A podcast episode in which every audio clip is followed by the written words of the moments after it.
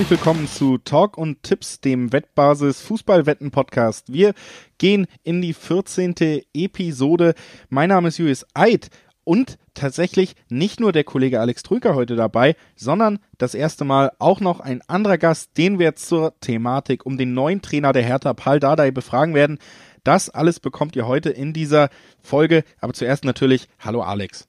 Hallo Julius, Servus ja, wir sind jetzt auch zum 19. Spieltag der Bundesliga quasi wieder für euch da. Gucken natürlich auch nochmal auf zwei internationale Spiele, wie wir es immer tun, die wir für besonders spannend halten im Verlauf dieses Wochenendes und wollen jetzt bevor wir reinstarten, nochmal schnell den Disclaimer hier anbringen und der lautet wie folgt. Sportwetten sind ab 18 nicht für Minderjährige gedacht. Die Quoten, die wir hier im Podcast nennen, die können jederzeit von Wettanbieter zu Wettanbieter variieren und sind deshalb ohne Gewähr und natürlich auch Wetten kann Spaß, aber auch süchtig machen. Und wenn der Spaß bei euch vorbei ist beim Wetten und es mit Sucht zu tun hat, dann könnt ihr euch unter anderem an den Support der Wettbasis melden, sei es per Live-Chat oder per Mail oder eben auf spielen-mit-verantwortung.de Hilfe bekommen. Das die Hinweise, wie immer, bevor wir loslegen, Alex. Und jetzt äh, haben wir die hinter uns gebracht und können loslegen in dieser neuen Fußballwoche. Wir hatten mhm. tatsächlich auch mal eine Woche Pause, kam mir total ähm, total ungewohnt vor, dass wir, ja. dass es unter der Woche so wenig Fußball gab, zumindest in Deutschland. Ja, ähm, da sagst du wenig Fußball. Ich bin, ich bin doch hier viel beschäftigt, denn mein FC Barcelona spielt ja alle drei Tage.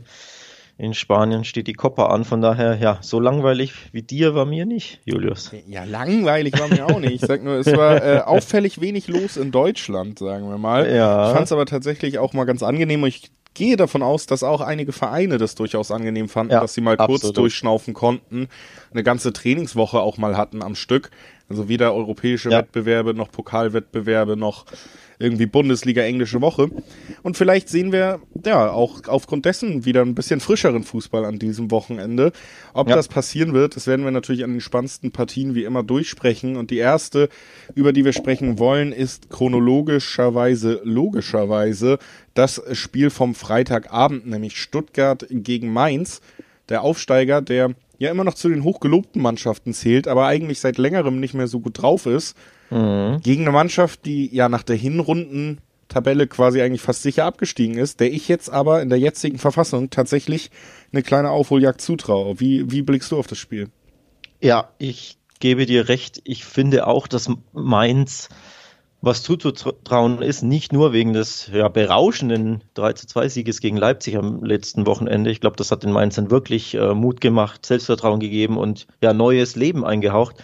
Auch grundsätzlich glaube ich, da, da steckt schon noch was in der Mannschaft. Ich sehe da grundsätzlich jetzt ähm, in der Rückrunde ein bisschen mehr Potenzial als beispielsweise bei den Abstiegskonkurrenten Schalke, Köln und sogar Bielefeld. Auch wenn die Bielefelder natürlich ähm, sehr, sehr gut dagegenhalten und eigentlich einen guten Run haben, abgesehen vom letzten Spiel. Aber vom Kader her, ich glaube, da steckt schon noch was in den Mainzern und ich glaube, das werden sie auch in, den, in der Rückrunde noch zeigen. Vor allen Dingen hat der Kader sich meiner Meinung nach tatsächlich auch nochmal, ja, auf jeden Fall verbessert, einen Sprung gemacht mit den Sachen, die man jetzt im Winter auf dem Transfermarkt getätigt hat. Hat ja. jetzt zwei Spieler aus Frankfurt geholt, quasi Dominik Kor und äh, Danny da Costa. Gerade Danny da Costa, so ein Spieler, der ja weiß ich nicht, den ich persönlich immer mochte, wo ich tatsächlich auch so ein bisschen nicht immer verstanden habe, warum er bei Frankfurt komplett außen vor war. Ist ja jetzt auch nicht so, dass auf der rechten Abwehrseite Frankfurt so gut besetzt ist wie auf der linken mit Kostic, wo man nicht vorbeikommt. Ja. Im Moment äh, spielt da Erik Durm, der sich so ein bisschen reingespielt hat. Aber jetzt auch kein Spieler ist, wo ich sage, da muss man Da Costa unbedingt abgeben, weil man nie wieder ja. Bedarf hat. Also ich glaube, da, da haben sie tatsächlich, auch weil es eine Laie ist, eben in der schwierigen finanziellen Situation, da haben sie einen Spieler bekommen, der Bundesliga-Niveau hat, eine wichtige Position verstärkt bei den Mainzern.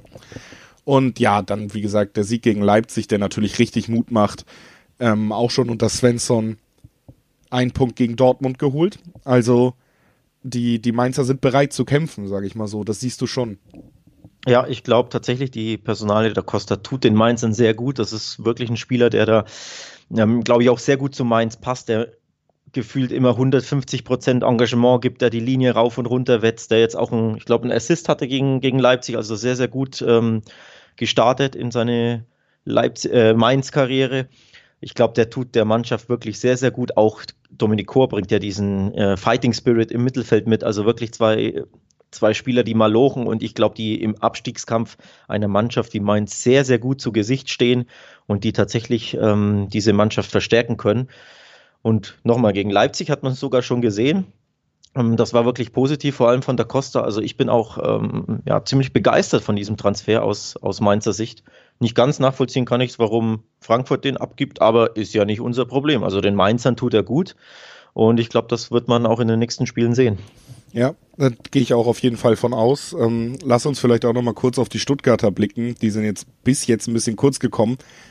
Ähm, aber ich habe schon angedeutet, die sind gar nicht so gut drauf, wie man es in Erinnerung hat. Also ich, ich habe das jetzt auch in diesem Podcast schon öfter gesagt. Man neigt dazu, ihnen irgendwie mehr zuzugestehen, weil sie ganz schön Fußball spielen. Aber die Statistiken sind wirklich nicht mehr besonders berauschend in den letzten Spielen. Also sechs der letzten sieben Spiele nicht gewinnen können dann eben auch jetzt, wir spielen wieder zu Hause, wir spielen bei den Stuttgartern. Da gelang ein Pflichtspielsieg, nämlich im Pokal gegen Freiburg. Ansonsten in der Liga kein einziges Mal einen Heimsieg feiern können. Das Ganze, wie gesagt, auch immer in einer kritischen Situation innerhalb des Vereins, auf der Funktionärsebene, wo weiterhin großer Streit herrscht. Also ich kann mir da tatsächlich vorstellen, dass ähm, dass die Stuttgarter hier wackelig ins Duell gehen und Mainz hat richtig Bock, richtig Bock weiter ähm, loszulegen. Also ja, für mich ist das ein Spiel, um da direkt vielleicht dann mal abschließend zu dem Tipp zu kommen, wo ich sehe, dass Mainz da tatsächlich mit einer 4,5er Quote ungefähr anreist und für mich viel mitbringt, was dafür spricht, dass man auch gegen Stuttgart durchaus was holen kann. Das in Kombination mit einer sehr attraktiven Quote ähm, ja, und vielleicht auch so, so möglichen Auftakt in, in den Rausch der Mainzer. Das, das passt mir sehr gut in meine Gedankenlage. Deswegen tendiere ich tatsächlich sogar zu diesem Tipp in diesem ersten Spiel hier. Finde ich sehr mutig tatsächlich. Ähm, Quoten sehr attraktiv, du sagst es, auf, auf die Mainzer. Ob sie jetzt wirklich direkt gewinnen, Traue ich mich nicht ganz zu. Wenn also Leipzig besiegen kannst, kannst du auch Stuttgart besiegen. Ja, logisch, kannst du schon, aber es wäre natürlich trotzdem ähm, ja ein sehr großes Ausrufezeichen da, direkt zwei Siege in Folge und dann auch noch ähm, ja, in Stuttgart gewinnen, wobei, was heißt auch noch in Stuttgart? Die haben immer noch keinen Heimsieg. Von daher so auf dem Papier zumindest, so schwer ist das ja gar nicht. Die warten ja nach wie vor auf ihren, ihren ersten Dreier zu Hause. Ähm, normalerweise aus Stuttgart Sicht würdest du natürlich sagen, ja, gegen wen, wenn nicht gegen die Mainzer, gegen einen absoluten Abstiegskandidaten. Aber nochmal, ähm, der Aufschwung ist da bei den Mainzern. Also ich glaube, das wird wirklich richtig, richtig schwer für Stuttgart. Und ich sehe da auch ein komplett ausgeglichenes Spiel, könnte mir da tatsächlich alles vorstellen. Also sowohl einen Stuttgart-Heimsieg, einen Unentschieden, als auch einen, einen Mainzer Auswärtssieg halte ich auch überhaupt nicht für ausgeschlossen. Also für mich ein sehr, sehr schwer zu prognostizierendes Spiel im Dreiweg. Und deswegen ja, traue ich mich nicht sozusagen, nehme den easy way out und gehe einfach aufs typische, ähm, beide Mannschaften schießen ein Tor. Ich glaube, damit ähm, kann man rechnen, damit rechne ich auf jeden Fall, dass beide treffen. Und dann habe ich quasi so ziemlich alles abgedeckt und mache es mir leicht. Ja, können wir uns ja am Ende auf ein, sagen wir mal 2 zu 1 für Mainz einigen, dann haben wir beide recht gehabt, äh, dann kommen wir gut aus diesem ersten Spiel raus und äh, können direkt äh, weitergehen tatsächlich zum nächsten Spiel und das hat ja eine ganz spannende Geschichte. Es geht um ein Spiel des Rekordmeisters, um ein Spiel des FC Bayern München und der hat im vergangenen Kalenderjahr das Triple geholt und nur ein einziges Pflichtspiel verloren und das war das Hinspiel dieses Duells. Bayern gegen Hoffenheim in Hoffenheim in der Hinrunde gab es ein 4-1 auf einmal, also auch sogar ein relativ deutliches Ergebnis. Viel Euphorie in Hoffenheim, aber ja, wie es so oft ist, Bayern hat danach kein Pflichtspiel mehr verloren und bei Hoffenheim lief die Saison dann doch nicht wie gewünscht. Also es war so ein bisschen so ein Strohfeuer, aber ist natürlich eine der Geschichten, die um dieses nächste Spiel sich äh, drehen. Wie gesagt, Bayern gegen Hoffenheim, der Rekordmeister tritt an mit einem herausragend aufgelegten Lewandowski. Ich glaube, wie eigentlich immer, wenn wir über die Münchner reden, ist die Favoritenrolle hier klar verteilt. Also die ist natürlich klar verteilt, weil die Bayern spielen. Gleichzeitig ist Hoffenheim eine absolute Wundertüte, muss man auch sagen. Ähm, wir erinnern uns beide sehr, sehr gut an dieses ähm, krachende 0-4 ähm, auf Schalke. Das, ich glaube, damit haben die wenigsten gerechnet. Davor gab es ein 1-3 gegen Freiburg, also da waren sie richtig schlecht drauf und ähm, Trainer Hoeneß wackelte gewaltig. Dann bei einem 0-0 in Bielefeld so ein bisschen stabilisiert und was folgten? 2-3 zu 0 Siege bei der Hertha und gegen Köln. Dementsprechend, ja, die sind, die Hoffenheimer sind sehr, sehr wackelig, sehr volatil, sehr schwer zu, zu berechnen und sehr launisch. Und das, deswegen bin ich gespannt. Ähm, das beste Beispiel war, du hast es angesprochen, das 4-1 gegen die Bayern. Ich glaube, auch damit hätte keiner gerechnet, erst recht nicht in der Höhe. Also an einem guten Tag können die Hoffenheimer wirklich Erstaunliches vollbringen, aber sie können auch an jedem Tag irgendwie drei, vier, fünf Gegentore kassieren. Ja, ähm, das trifft es tatsächlich sehr gut. Also die, die Qualität in dem Spiel ist, oder auch im Kader ist ja durchaus vorhanden bei Hoffenheim und immer wenn es gut läuft, hat man das auch gesehen, dass die eben nicht nur sie können auch gewinnen, sondern sie können auch gut Fußball spielen. Sie können auch die ja. Schwächen des Gegners ausnutzen, gerade wenn man ins Konterspiel kommen kann. Das muss man auch in diesem Spiel sagen. Bayerns Defensive ist ja weiterhin wackelig, steht weiter sehr hoch. Also ist jetzt nicht ausgeschlossen, dass ähm, die Hoffenheimer da auch treffen, um meinen Tipp vielleicht so einen Ticken schon vorwegzunehmen in diesem Gespräch. Aber ähm, was man eben auch sagen muss, ist, glaube ich, mittlerweile so ein bisschen Gossip rein, dass die Stimmung in Hoffenheim auch tatsächlich unter dem Trainer nicht mehr perfekt ist. Kramaric hat jetzt in der Heimat ein Interview gegeben, einer der Leader ja der Mannschaft, dass er sich einen Wechsel vorstellen kann, dass er gerade mit der Spielausrichtung und mit dem sportlichen Erfolgen nicht mehr so zufrieden ist auf dem Feld. Also etwas, was man auf keinen Fall tut, wenn alles glatt läuft. Und ich glaube, das sind auch so Indikatoren, dass eben nicht nur das Spiel auf dem Feld schwankend ist, sondern dass der Trainer da auch nicht hundertprozentig angekommen ist in der Mannschaft. Und ich glaube, das kannst du dir am Ende gegen Bayern München eben nicht leisten. Ja, das mit Kramaric ähm, würde dem Verein natürlich wehtun, denn das ist mit Abstand der beste Spieler und ähm, ja, Sieggarant und Torgarant. Also wenn sie den verlieren sollten oder einfach nur, wenn er schlecht drauf ist und irgendwie dann die Motivation ähm, nachlässt und dementsprechend auch die Leistung, ähm, wäre das sehr, sehr bitter für die Hoffenheimer, die ja trotzdem immer Europa-Ambitionen haben. Auch wenn in diesem Jahr, glaube ich, wird es richtig schwer. Platz 11 sind sie jetzt, das ist okay. Ähm, trotzdem müssen sie da noch einigen Boden gut machen ohne Kramaric oder mit einem schlecht gelaunten Kramaric wird das natürlich erheblich schwerer. Ähm, also allgemein gesprochen, ja, glaube ich, wird das nicht so wirklich die erfolgreichste Saison für Hoffenheim. Jetzt, was sie äh, bei den Bayern machen, da muss man jetzt abwarten. Also ich könnte mir tatsächlich ähm, einen lockeren, sagen wir, 4-1-Sieg der Bayern sehr, sehr gut vorstellen. Oder auch irgendwie ein stimmungsvolles 3 2, weil einfach die Hoffenheimer sehr, sehr gut mithalten und Bayern wie bei einigen Spielen zuletzt enorme Probleme haben wird mit dem Umschaltspiel. Denn das können die Hoffenheimer sehr gut. Also auch bei diesem Spiel kann ich mir sehr, sehr viel vorstellen und vor allem sehr äh, erwarte ich Tore. Ja, davon gehe ich auch auf jeden Fall aus. Also, dass wir da Tore sehen werden, 4-1 im Hinspiel, also da sind fünf Tore gefallen.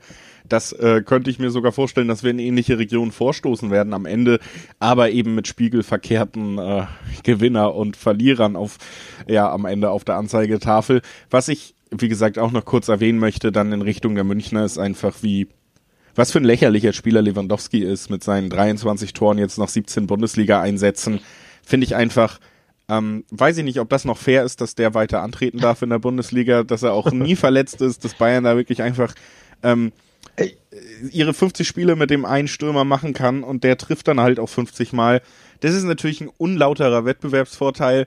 Ähm, ich glaube, der wird auch gegen Hoffenheim, äh, der wird auch gegen Hoffenheim wieder treffen. Also wer da mal gucken will ähm, auf und ein, einz, einzelne Spieler setzen will, ich glaube, Lewandowski ist fast eine sichere Wette. Der hat richtig Lust, nochmal jetzt nach der Weltfußballerwahl auch den Rekord von Müller ja. zu brechen. Also da bin ich gar nicht so traurig drüber, denn ich habe ihn in meiner Kickermannschaft und von daher, wenn er gute Leistung bringt, bringt mir das Punkte. Leute, die in Managerspielen mit Lewandowski gewinnen, sind die ganz sympathischen Alex. es läuft aber tatsächlich äh, sehr, sehr gut, was aber ja zu 80 Prozent tatsächlich an seinen Punkten liegt. Von daher äh, kann ich deine äh, verstehen, dass du so ein bisschen genervt bist von Lewandowski, wie wahrscheinlich die ganze Bundesliga und jeder Gegner. Ich finde es nicht so schlimm aus ja, sehr, sehr subjektiver, persönlicher Sicht.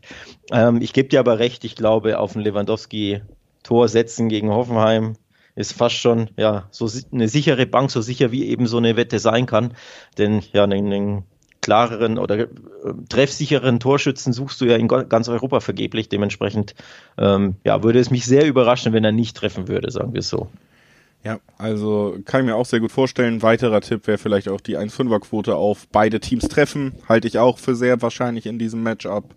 Ähm, Was ich übrigens kurios finde, ähm, wenn du schon von Quoten sprichst, dass Hoffenheim trifft, da gibt's bei BWin eine 1,48 Quote. Also eigentlich sehr, sehr gering dafür, dass die in München spielen gegen die Bayern.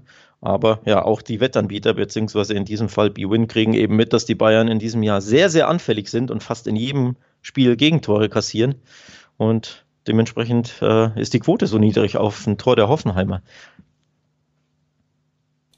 Okay, ja, äh, hattest, ich dachte, du hast noch einen Tipp zum Ende, ähm, den du noch irgendwie zusätzlich sagen wolltest, aber wir sind natürlich äh, jetzt wieder da. Es äh, geht auch gleich weiter äh, mit eigentlich dem zweiten Spitzenteam der Bundesliga, aber jetzt stelle ich mal eine richtig provokante These in den Raum, Alex, nämlich wir äh, sprechen über Borussia Dortmund und meiner Meinung nach ist das im Moment an Preis-Leistung gemessen die schlechteste Mannschaft der Liga. Und Borussia Dortmund muss jetzt gegen Augsburg ran und kann tatsächlich den richtig nächsten schweren Low Blow bekommen, wenn sie wie im Hinspiel verlieren sollten. Dann ist da wirklich einiges äh, ja aufzuholen mittlerweile Richtung Champions League Platz. Also Borussia Dortmund ein absolutes Sorgenkind und wie gesagt, wenn man sich das Gehaltsbudget dieser Mannschaft anguckt, die Marktwerte, dann ist es eigentlich auch schon eine ziemliche Frechheit, was man da in den letzten Tagen geboten kriegt, sage ich natürlich jetzt auch äh, ohne die gebotene emotionale Distanz vielleicht. Ja, aber wie gesagt, ohne, ja, ähm, ja. Ich, ich finde wirklich, das ist eine der größten Enttäuschungen der, der letzten Wochen in Deutschland. Borussia Dortmund. Ja, zumindest ähm, nach der Hinrunde kann man sagen. Denn da, wenn irgendjemand gesagt hätte, nach der Hinrunde oder nach 18 Spieltagen ist, ähm, ist, äh, liegt die Borussia nur auf Rang 7. Ja, das wäre, glaube ich, so ein bisschen der, der ja nicht super GAU, aber schon ein GAU gewesen beim BVB, denn ja, außerhalb der Top 6 ist ja eh schon schlecht, aber außerhalb der, der Top 4 ist eh schon schlecht, wollte ich sagen, aber außerhalb der Top 6 ist eigentlich ja fast schon unvorstellbar. Ja, es sind nur drei Punkte auf dem vierten Rang, also im Endeffekt ein Sieg, wenn die Konkurrenz mitspielt und du bist wieder in den Top 4. Nichtsdestotrotz gebe ich dir recht, ähm, absolut enttäuschende Saison der Borussia, auch sehr, sehr launisch, kriegen überhaupt keine Konstanz in ihren Leistungen. Sieben Niederlagen aus acht Spielen, das ist wirklich krass. Das ist, sind genauso viele wie beispielsweise Werder Bremen. Ähm, ich glaube, das allein spricht schon Bände. Mehr Niederlagen als Aufsteiger Stuttgart, jetzt nur zu, um ein paar Vergleichszahlen zu haben. Also das ist wirklich eine ja, fast schon unterirdische Saison für den BVB, zumindest gemessen an ihren Ansprüchen. Ne? Ja, also die Anzahl der Niederlagen ist wirklich eine absolute Enttäuschung, das muss man schon sagen. Und ich finde auch dazu kommt eben das Problem, dass man ja ganz klar diese spielerischen Probleme sieht. Wir haben jetzt in den letzten Wochen keine keine unglücklichen Ausrutscher gesehen, sondern wir haben gesehen, was in dieser Mannschaft schiefläuft und es ist gut vorstellbar, dass diese Probleme eben jetzt nicht innerhalb von ein, zwei Wochen wieder zu beheben sind, die man jede Woche sieht. Das bedeutet eben auch, dass es ein wahnsinnig schwerer Kampf wird. Du hast es gesagt, nur drei Punkte bis äh, zum Champions League Platz, aber diese drei Punkte aufzuholen, wenn man sich anguckt, wie Dortmund im Moment spielt, das ist eben das ganz große Problem. Und ich glaube, da ähm, da wird es auf jeden Fall schwer werden für den BVB. Und ich habe es angesprochen, das Hinspiel hat man ja auch schon gegen Augsburg verloren. War die erste Niederlage dieser Saison, wo dann äh, noch so viele folgen sollten, hast du ja angesprochen, gegen Augsburg. Äh, auf die ganz klassische Dortmund-Art und Weise. Man konnte sich nicht durchkombinieren gegen tiefstehenden Gegner und hat zwei Konter gefangen. Und genau das ist auch nicht schlechter geworden, unbedingt bei Augsburg, diese Ausrichtung. Genau so holen sie ihre Punkte. Und mhm. jetzt trifft endlich auch noch Niederlechner. Der hat ja wirklich bis zum 18. Spieltag auf sein erstes Saisontor gewartet, aber dann am vergangenen Spieltag einen Doppelpack erzielt. Ich glaube, der hat sich auch sehr erlöst gefühlt, sage ich mal, als der ich bin mir sicher, ja. Tore geschossen hat. Also da gibt es ja sogar Faktoren, die, die in Augsburg gerade für gute Laune sorgen.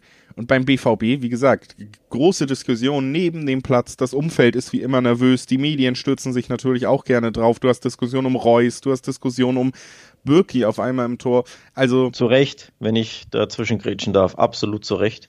Oh, ähm, Birki oder Reus? Äh, eigentlich beide, aber ich meinte in dem Fall tatsächlich ähm, das Stichwort Birki, der für mich in den letzten Wochen ja, ich will jetzt nicht sagen, nicht Bundesliga-tauglich war, dann, dann klinge ich wie der ein oder andere Gast im Doppelpass, das möchte ich nicht. Aber ähm, der tatsächlich einfach, ja, zu schlechte Leistung gebracht hat für einen ähm, Torhüter seiner Klasse normalerweise und vor allem für die Ansprüche des BVB, der ja ein Champions League-Teilnehmer ist und da musst du einfach einen sicheren Torwart hinten drin haben. Ich glaube, der verunsichert tatsächlich die ganze Hintermannschaft und die ganze Mannschaft an sich mit seinen, ja, Nichtleistungen, also mit seinen wackeligen wackeligen ähm, Leistungen, die er da zeigt, immer wieder lässt er da für mich viel zu leichte Bälle durchrutschen. Dementsprechend glaube ich, ist er auch wirklich ja, ein kleines Hauptproblem aktuell beim, beim BVB. Ja, ich glaube, er ist halt zumindest kein Spieler, der Selbstvertrauen ausstrahlt an sich und Sicherheit gibt, sondern jemand, der genau das braucht auf der anderen Seite. Ne? Also der eine Mannschaft braucht, die ihm dieses Selbstvertrauen gibt, dann kann er ein guter Torhüter sein der Mannschaft Selbstvertrauen geben, die Selbstvertrauen benötigt. Das ist eben nicht so in seinem Repertoire und im Moment in der schlechten Phase fällt er dann da auch weiter raus. Das fällt leider auf, da muss ich dir auch recht geben. Es ist das Spiel von Borussia Dortmund, was jetzt am Wochenende ansteht. Und ich sage es mal so, ich rechne Augsburg eigentlich schon Außenseiterchancen zu sogar. Also ist es nicht so, dass Dortmund hier der sichere Gewinner sein sollte. Bei den Quoten sieht es komplett anders aus. Also Augsburg Absolut, ja. im zweistelligen Quotenbereich.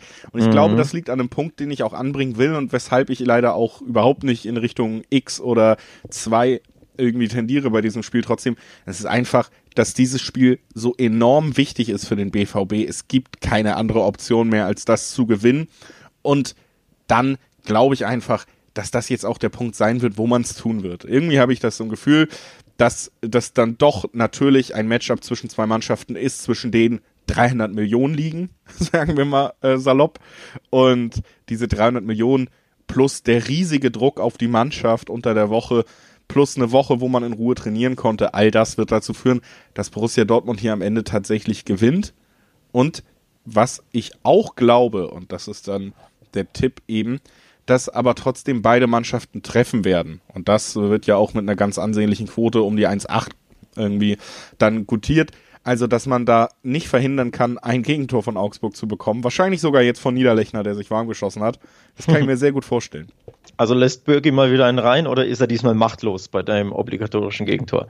Na, das ich sag mal so, Frage. ich habe jetzt wenig Tore gesehen, die er sich tatsächlich selber reingeworfen hat. Ich finde auch, dass er diesen Rückhalt, diese Rückhaltsrolle nicht so erfüllt.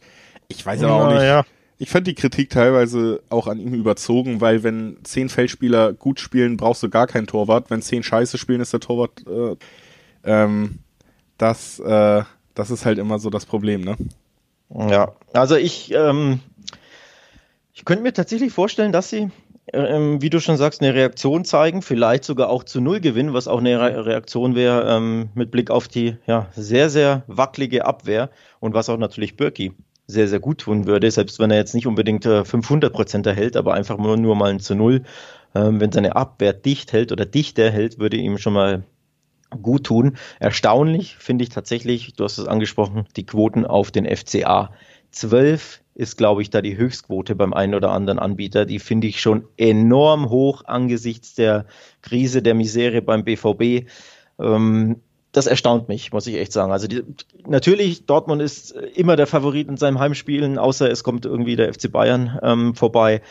Dementsprechend, dass da die Quoten bei 1,20, 1,25 liegen, erstaunt vielleicht nicht. Auch die, da hätte ich die Quoten ein bisschen höher erwartet, aber dass die Augsburger teilweise eine 12er-Quote auf den Auswärtssieg haben, damit hätte ich nicht gerechnet. Von daher ähm, ja, angesichts der, der Misere, in der der BVB ist, finde ich, ist fast schon sehr lukrativ, einfach mal auf den FCA zu setzen. Also weniger, weil das mein Bauchgefühl ist, sondern weil diese Quoten so unfassbar sind.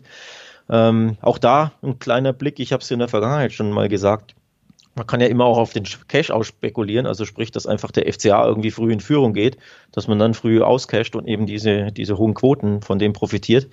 Ähm, also auch mit Blick auf diesen kleinen Tipp quasi. Ähm, dieser, dieser Hinweis auf die Quoten, die ich sehr, sehr lukrativ finde. Ist tatsächlich gut vorstellbar, gebe ich dir auf jeden Fall recht. Also auch spannende. Und dann kann ja übrigens der, der BVB kann ja dann immer noch gewinnen. Ne? Also du kannst ja irgendwie 1 ja, ja. hinten liegen und dann zeigst du eine Reaktion und gewinnst halt 2-1, 3-1. Ist ja auch vorstellbar. Ich habe ja auch äh, sogar ähm, gesagt, dass ich mir gut vorstellen kann, dass beide Teams treffen, dass Augsburg das erste ja. Tor erzielt, natürlich auch eine Möglichkeit. Also auch eine spannende Herangehensweise an dieses Spiel, das generell ein Spiel ist, wo viel auf dem Spiel steht für den BVB. Richtiges Finale ist es aber noch nicht. Richtiges Finale gibt's aber nicht im Fußball, sondern im Handball. Bei der Handball-WM steht ein Finale auf dem Spielplan und äh, auch da bekommt ihr auf der Wettbasis alle Tipps, alle Hinweise, wenn ihr euch vielleicht auch nochmal mit einem anderen Sport, mit dem Finale im Handball bei der Handball-Weltmeisterschaft beschäftigen wollt, dann bekommt ihr da alles, was ihr wissen müsst. Also das natürlich auf jeden Fall äh, auch spannend für alle, die es nicht nur mit dem Fußball halten. Wie gesagt, auf wettbasis.com einfach mal vorbeischauen. Wir schauen jetzt äh, im nächsten Bundesliga-Stadion vorbei, machen mit dem nächsten Spiel weiter. Und das ist eines, das steht auf jeden Fall unter dem Zeichen eines neuen alten Trainers. Wir sprechen über das Bundesligaspiel zwischen Frankfurt und der Hertha. Frankfurt sehr gut drauf, die Hertha nicht. Aber wie gesagt, die haben alten Bekannten wieder am Start. Paul Dardai ist zurück. Und äh, ja, spannend, Alex, dass wir hier jetzt ein Duell sehen werden zwischen einer Mannschaft, die eine sehr gute Formkurve hat und einer Mannschaft, die jetzt auf den Trainereffekt hofft. Ja, da ist, ähm, wir hatten es befürchtet seit langem, Bruno ist weg. Das hat, glaube ich, am Ende die wenigsten überrascht, dass er, dass er entlassen wurde. Ich glaube eher die, ich sag mal so, die Art und Weise, wie es verkündet wurde oder wie es kommuniziert wurde, war vielleicht etwas überraschend, wenn man am Samstag Sky geschaut hat, da bei den Kollegen ähm, die Konferenz oder das Einzelspiel schaute und nach dem Spiel sehr aufmerksam war.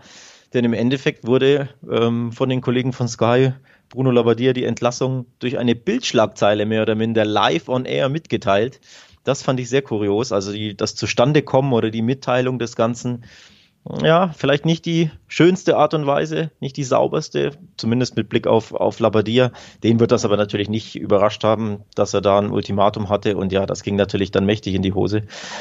Ja, jetzt ist Dardai zurück. Tatsächlich für mich überraschend. Ich hätte eher mit einer anderen Personalie gerettet, ähm, gerechnet, denn im Endeffekt ist er jetzt nichts anderes als ein Retter, der den Verein stabilisieren soll, obwohl dieser Verein ja ganz andere Ansprüche und, und Ziele hatte, nämlich Europa. Und jetzt holen sie sich einen, der, der irgendwie das Schiff stabilisieren soll, damit sie nicht noch auch. mehr in den Abstiegskampf geraten oder vielleicht sogar absteigen. Das ist schon für mich ziemlich überraschend. Finde ich auch sehr spannend, ähm, weil es irgendwie auch das Eingeständnis ist, dass man den Kader doch so schlecht zusammengestellt hat, dass gar nicht mehr drin ist als kämpfen und irgendwie die Klasse halten. Also das spielt da schon mit. Wir haben tatsächlich auch, äh, weil das das große Thema der Woche ist, einen Experten mit seiner Meinung dazu mit an Bord geholt, damit ihr eben nicht nur von uns was über diesen neuen Trainerwechsel hört, sondern wir wollten von Marc Schwitzky, dem Gründer der Hertha Base, dem äh, Sportjournalisten und netten Kollegen von mir unter anderem auch wissen, wie sieht das denn bei der Hertha aus? Und haben ihm zwei Fragen gestellt, nämlich erstens, können wir mit einem direkten Trainereffekt rechnen? Passiert am Wochenende was? Und zweitens, erwartet uns jetzt bei der Hertha wieder klassischer Dardai-Fußball oder will man trotzdem noch an die Ambitionen anknüpfen, die wir beide gerade auch schon angesprochen haben? Äh, genau das haben wir Marc gefragt und er hat netterweise Rede und Antwort gestanden. Grüße euch, Jungs. Also, um die erste Frage zu beantworten, das Wort direkt ist halt schwierig. Also ich glaube nicht, dass der Trainerwechsel direkt den Umschwung bringen wird, was beispielsweise Punkte angeht. Also ich glaube, der Trainerwechsel war nötig. Nicht, weil Bruno Labbadia ein schlechter Trainer ist, sondern weil es einfach eine Eigendynamik angenommen hat, die auch er nicht mehr umkehren konnte. Und ich glaube, es hat ein anderes Gesicht gebraucht, eine andere Ansprache. Und Dardai ist der Richtige, um Team wieder aufzubauen, um Team auch zu einem Team werden zu lassen, um es zusammenwachsen zu lassen, um die, um die, um die nötige Stabilität und Balance in ein Team reinzubringen. Aber das wird vielleicht tatsächlich ein paar Wochen brauchen. Das haben die Verantwortlichen auch auf der ersten Pressekonferenz so gesagt. Und das liegt sicherlich auch an den starken Gegnern. Also man spielt jetzt wirklich gegen eklige Mannschaften. Jetzt erstmal gegen Frankfurt, dann gegen Bayern. Da holt Hertha unter normalen Umständen nichts. Es geht dann eher darum, sich gut zu präsentieren. Aber das Ergebnis wiederum, glaube ich, ja, ist ja fast schon sekundär. Es geht darum, zusammenzuwachsen und das ist ein, auch das ist wieder ein Prozess, auch wenn der jetzt sehr schnell gehen muss in Herthas Situation. Aber ich glaube nicht, dass Hertha jetzt sofort wie ein absolut verändertes Team auftreten wird von Minute eins an. Das wird ein bisschen Zeit dauern. Ähm, zur zweiten Frage, ob man den eigenen Erwartungen gerecht werden kann oder ob es jetzt eher wieder dieser klassische Dardai-Fußball wird. Also man muss ja die Situation sehen, in, der sich Hertha befindet, und das ist tatsächlich Abschießkampf. Das ist eine Situation, in der die Mannschaft immer noch aus Individualisten besteht, aber nicht wirklich aus einem zusammengewachsenen Team mit Führungsspielern, mit Mentalitätsspielern. Und das ist etwas, was da der entweder nicht gar nicht erst ändern kann, weil der Kader wurde im Sommer eben falsch zusammengestellt. Das wird auch Dada nicht ändern können. Oder es sind Sachen, die Dada erst über Zeit ändern kann. Also ein Teamgefühl zu entwickeln und ähnliches. Und ähm, ich glaube, Jetzt wird es erstmal darum gehen, versuchen stabil zu stehen, kompakt zu stehen, äh, wieder diese Grundtugenden des Fußballs irgendwie auf den Platz zu bringen, es dem Gegner schwer zu machen, weil das ist ein großes Problem unter Labadia gewesen. Man hat vorne es dem Gegner zu leicht gemacht, indem man die Chancen nicht genutzt hat, ja sogar Elfmeter nicht. Und auf der anderen Seite hat man es viel zu leicht gemacht, Tore, äh, ja, dem Gegner es zu leicht gemacht, dem äh, Tore zu erzielen. Und ich glaube, das sind erstmal die Grundtugenden wieder, die da irgendwie reinkommen müssen. Und ich glaube, deswegen kann man einen etwas klassischeren Dardai-Fußball zu Anfang erwarten. Das ist jetzt einfach, alles andere wäre einfach unrealistisch. Und da würde man wieder den zweiten vom ersten Schritt machen wollen. Ähm, wie es dann perspektivisch vielleicht weitergeht, noch später in der Saison, dann auch gegen die äh, potenziell eher schwächeren Gegner oder auch schon dann in der kommenden Saison, das ist äh, schwer zu sagen. Es kommt einfach ganz darauf an, wie schnell man es jetzt schafft, einen Umschwung hinzubiegen, wie auch wie schnell man es schafft, der Mannschaft eine Stabilität zu verleihen, um daraufhin mit fußballerischen Ideen zu arbeiten. Ähm, ich glaube, Dada hat da theoretisch auch Bock drauf äh, die Mannschaft auch mit dem Potenzial, die sie hat, das ist eine Mannschaft, die er früher nicht hatte, ein Kunja oder ähnliches, der hat auch schon Bock, mit den Fußball zu spielen, aber jetzt wird es erstmal um andere Dinge gehen und ähm, ja, dementsprechend kann man gespannt sein, wie es jetzt die nächsten Spiele und Wochen laufen wird. Das war der Kollege Marc Schwitzky von der Hertha Base von 90plus.de unter anderem auch ein äh, lieber Kollege, der hier eine sehr fundierte Meinung uns beigesteuert hat zur Hertha und uns auch so ein bisschen klar gemacht hat, ja, mit dem direkten Trainereffekt müssen wir nicht rechnen. Und das sind ja, finde ich, die interessanten Aspekte aus unserer Sicht jetzt in diesem Podcast, mal zu gucken, Mensch, Frankfurt ist herausragend drauf in den letzten Wochen. Jetzt gab es aber diesen Trainerwechsel bei der Hertha und selbst Marc hat ja eben gesagt, er rechnet trotzdem nicht damit, dass die Hertha gegen diese perfekt aufgelegten Frankfurter wirklich was holen können. Und das ist der interessante Aspekt für uns dann auch erstmal jetzt an diesem Wochenende. Ne? Ich glaube auch, und also unter Dardai kann da eine Entwicklung stattfinden, aber ja, wenn es sogar Marc sagt, der ja wirklich super nah am Verein ist und da sich täglich mit beschäftigt, will ich da gar nicht widersprechen und würde schon Aha. sagen, Aha, ich, man munkelt im Vorgespräch dieses Podcasts, äh, klang da etwas anders heraus ja, beim, äh, bei der Besprechung des Spiels äh, Frankfurt gegen Hertha. Ich habe ähm. da ein bisschen, ähm, ich habe da ein bisschen geblödelt, wie man sagt, aber Aha. nee, ich, ja. ich gehe auch irgendwie davon aus, dass dieser Lauf von Frankfurt einfach weitergeht. Also das finde ich schon sehr beeindruckend, was man da macht. Jovic hat auch wieder getroffen. Also alles passt so perfekt irgendwie in Frankfurt gerade zusammen. Das ist schon wirklich krass. von Mark beeinflussen, Julius. Das ist ja, das. Von gut, der Expertise.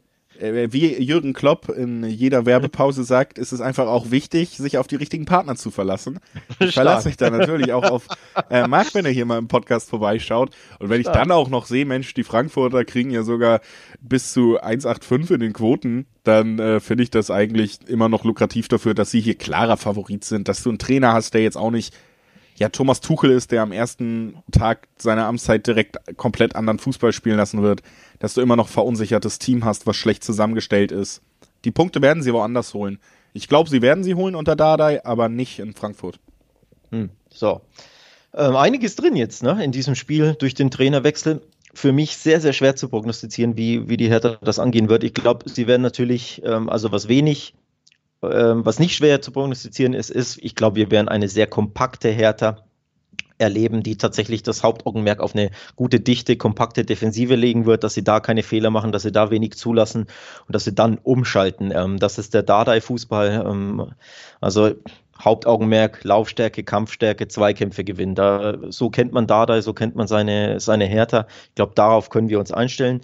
Die Frage dann ist natürlich, wie gut kann Frankfurt damit umgehen, wenn der Gegner vielleicht etwas defensiver ähm, agiert oder wenn er eher aufs Zerstören aus ist und vielleicht die Frankfurter mehr den Ball haben, können sie dann so kreativ sein und Ideen entwickeln, dass sie vielleicht einen sehr defensiven Abwehrriegel knacken. Das ist die eine Frage, denn du hast es natürlich gesagt, deutlich ähm, besser in Form ist natürlich die Eintracht. Dementsprechend ähm, ja, äh, kann man da davon erwarten, ähm, davon ausgehen, dass sie das Spiel machen werden, dass sie offensiv spielen, dass sie mit einer äh, breiten Brust antreten.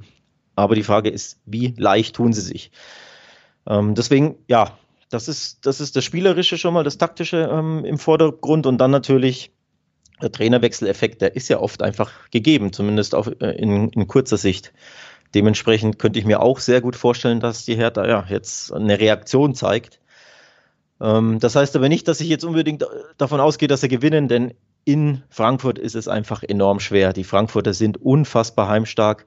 Ähm, keine Heimniederlage kassiert bisher, muss man auch einfach nochmal erwähnen, auch wenn fünf Unentschieden dabei waren, aber noch ungeschlagen zu Hause, also unabhängig von der generell guten Form. Sie sind einfach sehr, sehr heimstark und sehr schwer zu knacken. Von daher erwarte ich tatsächlich ein eher zähes Spiel mit vielleicht eher wenigen Toren, um mal in die Richtung zu gehen. Ja, auch auf jeden Fall vorstellbar, würde ich sagen. Also ist natürlich eine Sache, ja, weiß ich nicht, ich kann mir schon vorstellen, dass wir da äh, nicht unbedingt eine Nullnummer sehen werden, weil Frankfurt mir dafür, wie gesagt, einfach zu gut drauf ist, dass sie aber sich diesen Sieg jetzt gegen eine Dardai-Mannschaft erkämpfen werden müssen. Das halte ich auch für realistisch. Also wir werden dann nicht wie gegen Bielefeld am vergangenen Wochenende fünf Tore der Frankfurter sehen. Das würde ich auch ausschließen, auf jeden Fall. Ja, also ich ähm, neige tatsächlich ähm, stark zum, zum Under 2,5, denn da sind die Quoten teilweise bei 2,30. Ähm, das finde ich schon sehr lukrativ, weil dann könntest du so ein 1-0 Frankfurt mitnehmen, ein 1-1 wäre dabei, sogar ein Überraschungs- oder ein 2-0 der Frankfurt, ein Überraschungssieg der, der Hertha. Ähm, also das ist sehr lukrativ, vor allem angesichts der Quoten für mich. Ähm, auf Nummer sicher könnte man natürlich gehen, wenn man sagt, äh, Over-Under, also das Under 3,5, weil da kann man auch das 2 ein etwaiges 2-1 in die eine oder andere Richtung mitnehmen. Also da tendiere ich dazu, weil ich einfach ja die Hertha defensiv stabiler erwarte. Ja, kann ich, kann ich auch, äh, kann ich mir durchaus vorstellen, dass da nicht, wie gesagt, wahnsinnig viele Tore fallen werden in diesem Duell. Äh, ich würde sagen, wir gehen jetzt mal weiter. Ich glaube tatsächlich, wir haben das äh, längste Gespräch, was je über die Hertha geführt wurde, haben wir jetzt hier im Podcast geführt. Ähm, also keine Angst, wir werden nie wieder so viel über die Hertha reden, wahrscheinlich in dieser Saison wie äh, in diesem Segment. Aber wie gesagt, vielen Dank an Marc auch für seine Einschätzung. Es ist natürlich spannend, wenn der neue Trainer am Start ist. Es ist aber auch spannend, wenn zwei alte Trainer am Start sind. Und äh, das ist natürlich bei Union Berlin, bei dem anderen Hauptstadtclub, der Fall. Die werden gegen Gladbach antreten und sind beides so Vereine, die ja, so ein bisschen im Hintergrund mit den Hufen scharen und sogar nach ganz oben schielen in der Tabelle. Mit ganz oben meine ich nicht den Bayern Platz eins, sondern alles, was danach kommt halt. Ähm, und ich kann mir ja vorstellen, dass wir hier ein sehr unterhaltsames Spiel sehen werden. Zwei Mannschaften, die Lust haben, Tore zu schießen aber vor allen Dingen die Gladbacher ja gerade wieder mit einem sehr guten Lauf. Bei Union ist das so ein bisschen eingeknickt. Also auch hier muss ich sagen, tendiere ich klar dazu, dass der Gast ähm, Favorit ist in diesem Duell. Einfach, ich meine, guck dir die Form der Gladbacher an. Fünf Spiele, vier Siege davon, ein Unentschieden, also keine einzige Niederlage. Auch gegen Dortmund teilweise eigentlich nur den Gegner selber zurückgeholten mit Konkurrenten und dann doch noch das Spiel gewonnen und auch völlig verdient. Dazu hast du jetzt äh, Tyram zurück, Embolo wird anscheinend nicht bestraft, weil keine Ahnung. Äh, also äh, da ist volle Kapelle am Start, man hat keine großen Personalprobleme, man hat eine gute Form. Union Berlin, ja, da hat man das erste Mal in dieser Saison zwei Niederlagen in Folge bekommen. Also ja. ich, ja, von der Formkurve, wenn man auf dieses Spiel guckt, wie gesagt, tendiere ich schon mal stark Richtung Gladbach. Ja, leidige Thema Union für mich. Gefühlt ähm, tippe ich die immer falsch. Ich habe sie im letzten Podcast, ja, ich habe ihnen äh, was zugetraut in Augsburg, nachdem ich ihnen in, in all den Wochen davor immer nichts zugetraut habe. Jedes Mal haben sie mich Lügen gestraft, beispielsweise gegen, gegen Leverkusen, ähm, gegen die Dortmunder natürlich sowieso. Ja, jetzt setze ich auf sie in Augsburg und jetzt verlieren sie plötzlich gegen den FCA. Von daher weiß ich jetzt nicht so wirklich, was sie. Ähm, Im Endeffekt spielen sie wieder zu Hause gegen ein, gegen Top-Team, sind also eigentlich nicht Favorit, aber genau äh, in dieser Konstellation haben sie sehr, sehr gute Leistung gebracht. Man sollte auch nicht vergessen, dass sie erst eine Heimniederlage kassiert haben.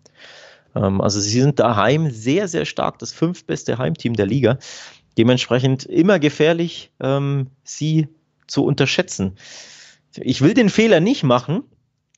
Gleichzeitig, ja, tendiere ich auch dazu zu sagen, eigentlich hat man jetzt schon eher die Gladbacher auf dem Zettel, weil die gut drauf sind ähm, weil sie sich stark verbessert haben zuletzt und weil ja die zwei Niederlagen in Folge für die Unioner auch eine kleine Formdelle bedeuten. Aber ich hadere so ein bisschen, Julius. Ja, äh, da hader ich auch.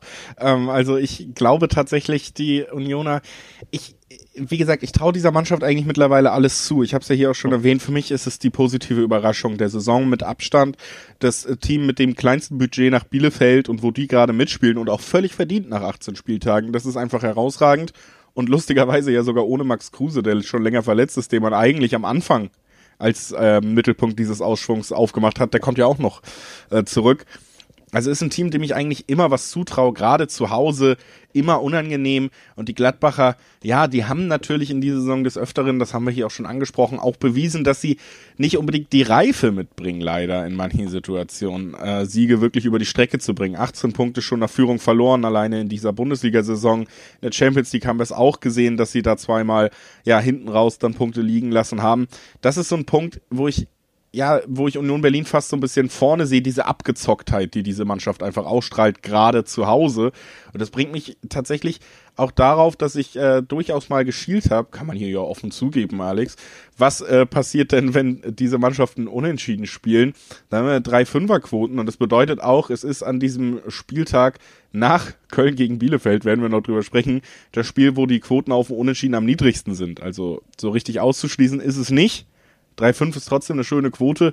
Wie gesagt, das ist irgendwie so ein, so ein klassisches Spiel.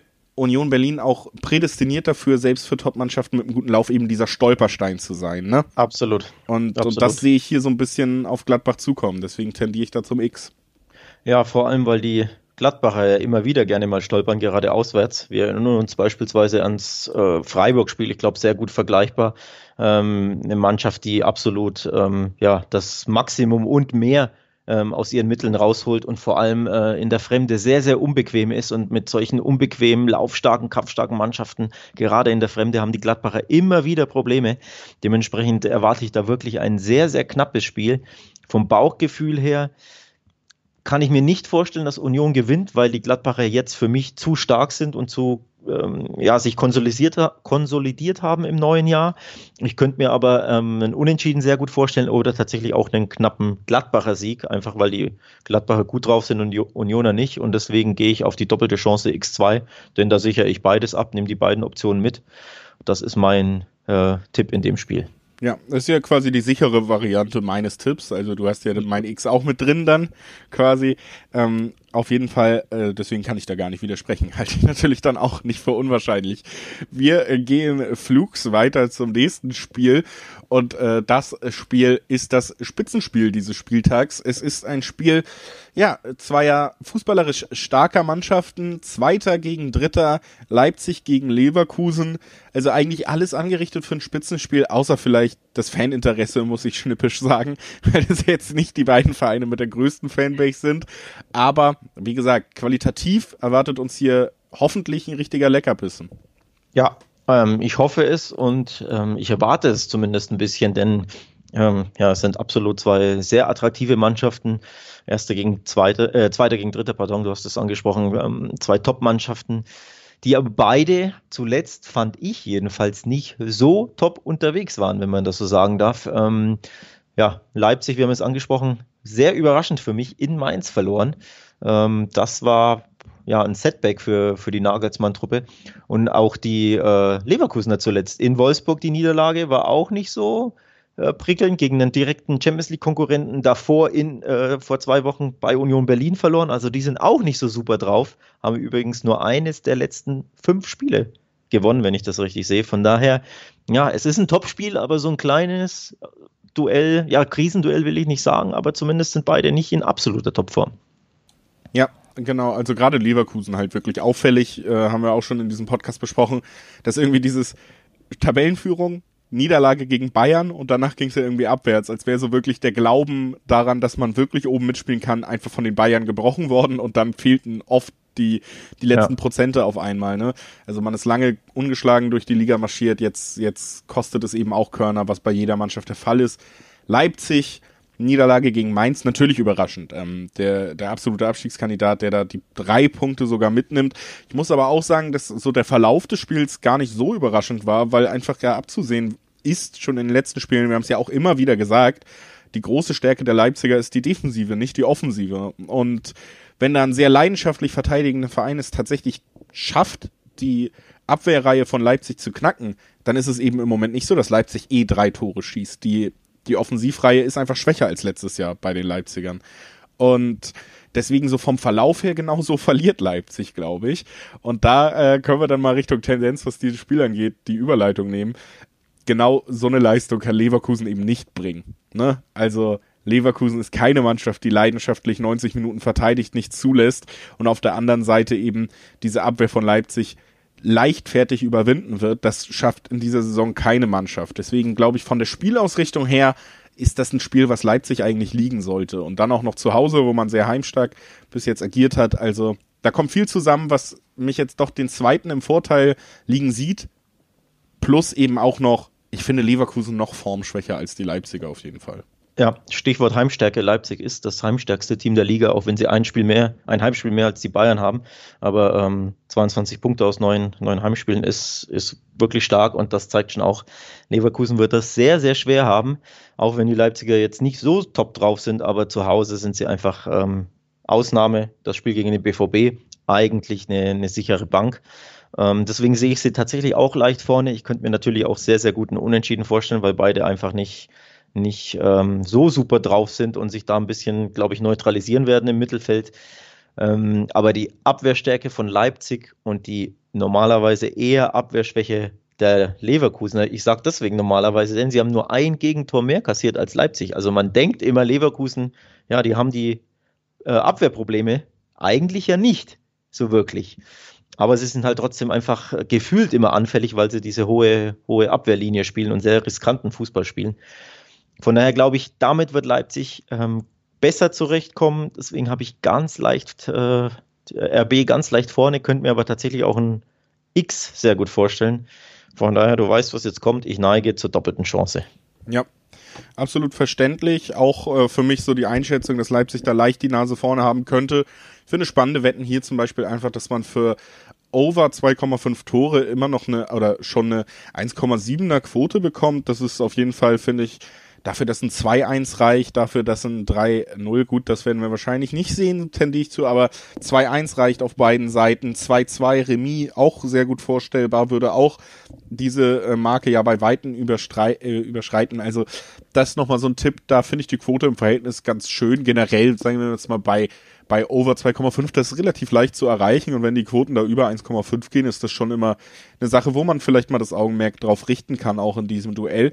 Also ähm, da würde ich dann mal drauf schielen, die, die Einordnung, wer Favorit ist, wer wahrscheinlich die Nase so ein bisschen vorne hat, das äh, hast du ja jetzt auch schon erledigt, deswegen habe ich mir da jetzt mal schnell noch eine andere Kategorie an Wetten rausgesucht und ja, würde sagen, wir äh, können eigentlich direkt äh, weitergehen, wenn du nichts mehr zu diesem Duell hast. Daumen hoch, sagt Alex. Das seht ihr nicht schlecht in dem Podcast, aber deswegen habe ich es ja erzählt. Ähm, was ihr hoffentlich seht, ist der Super Bowl. Der steht ja an, Alex. Also da oh, passiert. Jetzt kommt äh, eine galante Überleitung. Nur, ja, natürlich. Also das ist die äh, Moderationsschule von Julius Eid. Äh, der Super Bowl, nicht dieses, sondern nächstes Wochenende. Natürlich damit die NFL im Moment großes Gesprächsthema. Tom Brady, großer Name gegen Patrick Mahomes, den, den kommenden Star, die beiden Quarterbacks, die im Super Bowl aufeinandertreffen werden. Und auch zu diesem Sportevent bekommt ihr natürlich auf der Wettbasis alle Infos, die ihr braucht. Einfach mal vorbeischauen, da kommt zur NFL ganz viel in den nächsten Wochen an Artikeln, an Infos und natürlich eben auch in Vorbereitung auf den Super Bowl, auf den ich tatsächlich auch persönlich äh, sehr Bock habe, um zu gucken, ob da Tom Brady tatsächlich sein Vermächtnis nochmal äh, ja, ausbauen kann, würde ich sehr ja, beeindruckend ich, finden. Ich weniger, ich weniger, aber ja, ja, Alex ist äh, reiner Fußballfan, der freut sich lieber nee, auf Nee, das so, stimmt gar nicht, das stimmt gar nicht. Der freut sich lieber auf so Knallerduelle wie das nächste, über das wir sprechen das, wollen. Das stimmt überhaupt nicht, aber ich habe den eher den Packers die, die Daumen gedrückt und ich halte es grundsätzlich mit den das ist jetzt ein Widerspruch, wenn man den Packers die Daumen drückt, ich weiß, aber ich halte es grundsätzlich mit den Chicago Bears und den New York Giants. Ja, die haben eher enttäuscht, von daher war ich eh nicht so super heiß auf diese mhm. Playoffs und dass Bradys Team jetzt wieder im Super Bowl-Finale ist. Ich bin auch nicht der größte Brady-Fan, auch wenn er ja herausragend ist und vielleicht der beste Quarterback aller Zeiten, aber bin nicht unbedingt der größte Fan von, von ihm und dementsprechend auch nicht von seiner Mannschaft. Von daher ja, hätte ich mir vielleicht ein anderes Finale gewünscht. So viel nur ja. dazu. Aber ich sag mal, zum Trost vielleicht können wir zurück zum Fußball kommen und zwar zur Analogie quasi der des Spiels Chicago gespannt. Bears gegen New York Giants, Köln Jetzt gegen Bielefeld. oh Gottes Willen, das war ein Und, Tiefschlag. Äh, den habe ich auch richtig genossen. Die Überleitung oh, habe ich richtig genossen, das gebe ich oh, auf jeden Mann. Fall äh, ehrlich zu. Das letzte ja. Bundesligaspiel, über das wir sprechen wollen. Ja, 16. gegen 15. Die ersten beiden Mannschaften, die nicht ganz so tief im Sumpf stecken, aber eben um den, das, der Kampf um den Relegationsplatz, der wird mhm. am Sonntag noch stattfinden, Alex. Und ähm, beide Teams ja, zu Recht da unten. Ich muss aber auch sagen, Köln eigentlich noch mal deutlich schwächer als Bielefeld von allem, was ich gesehen habe. Also, dass die es geschafft haben, sich so schadlos zu halten, zumindest mit dem Relegationsplatz und einer gewissen Distanz, ähm, ja, fast schon schwer zu erklären, wenn man gesehen hat, wie die bis jetzt Fußball gespielt haben. Gebe ich dir recht, ja. Ähm, ist es aber auch nicht ganz so schwer zu erklären, wenn man sich anschaut, dass sie auf Schalke gewonnen haben. Aber ich glaube, das ist so der, der Kicker des Ganzen. Also das ist der ausschlaggebende Punkt. Dieser Sieg einfach ähm, hat ja sehr viel kaschiert, sag ich mal. Ich glaube, auch wir haben da eher keinen Köln-Sieg, sondern ein unschönes 0-0 prognostiziert. Ja, dazu kam es nicht, weil die Schalke sich einfach nochmal dämlicher angestellt haben als die sehr, sehr biederen Kölner. Also ich glaube, das ist so ein Hauptgrund. Diese drei Punkte kaschieren da die Leistung, die Saisonleistung des FC sehr, die ja eh schon nicht gut war. Das war sie nicht. Das muss man auch mal sagen, dass in den letzten sieben Spielen tatsächlich nur einmal überhaupt Tore erzielt wurden von den Kölnern. Also, das gibt einfach, ich kann das gar nicht anders sagen. Bei Köln gibt's massive Probleme, Fußball zu spielen. Generell, ja, die Basics ja, abzuliefern. Ja. Es ist wirklich sehr schwer anzusehen. Man schafft es nicht, ähm, einfach geplante Angriffe überhaupt auf den Platz zu bringen. Es wirkt alles so dilettantisch irgendwie und das schlägt sich natürlich auch in den Ergebnissen nieder. Deswegen steht man gerade auf Platz 16. Aber man hat den selbsternannten oder beraterernannten Weltklasse-Spieler Max Meyer jetzt zurückgeholt in die Domstadt. Äh, Finde ich spannend, habe ich nicht mit gerechnet. Ähm, und ist natürlich ein Spieler, der eigentlich durchaus Talent mitbringt, der sich selber Absolut. vielleicht äh, zu gut findet.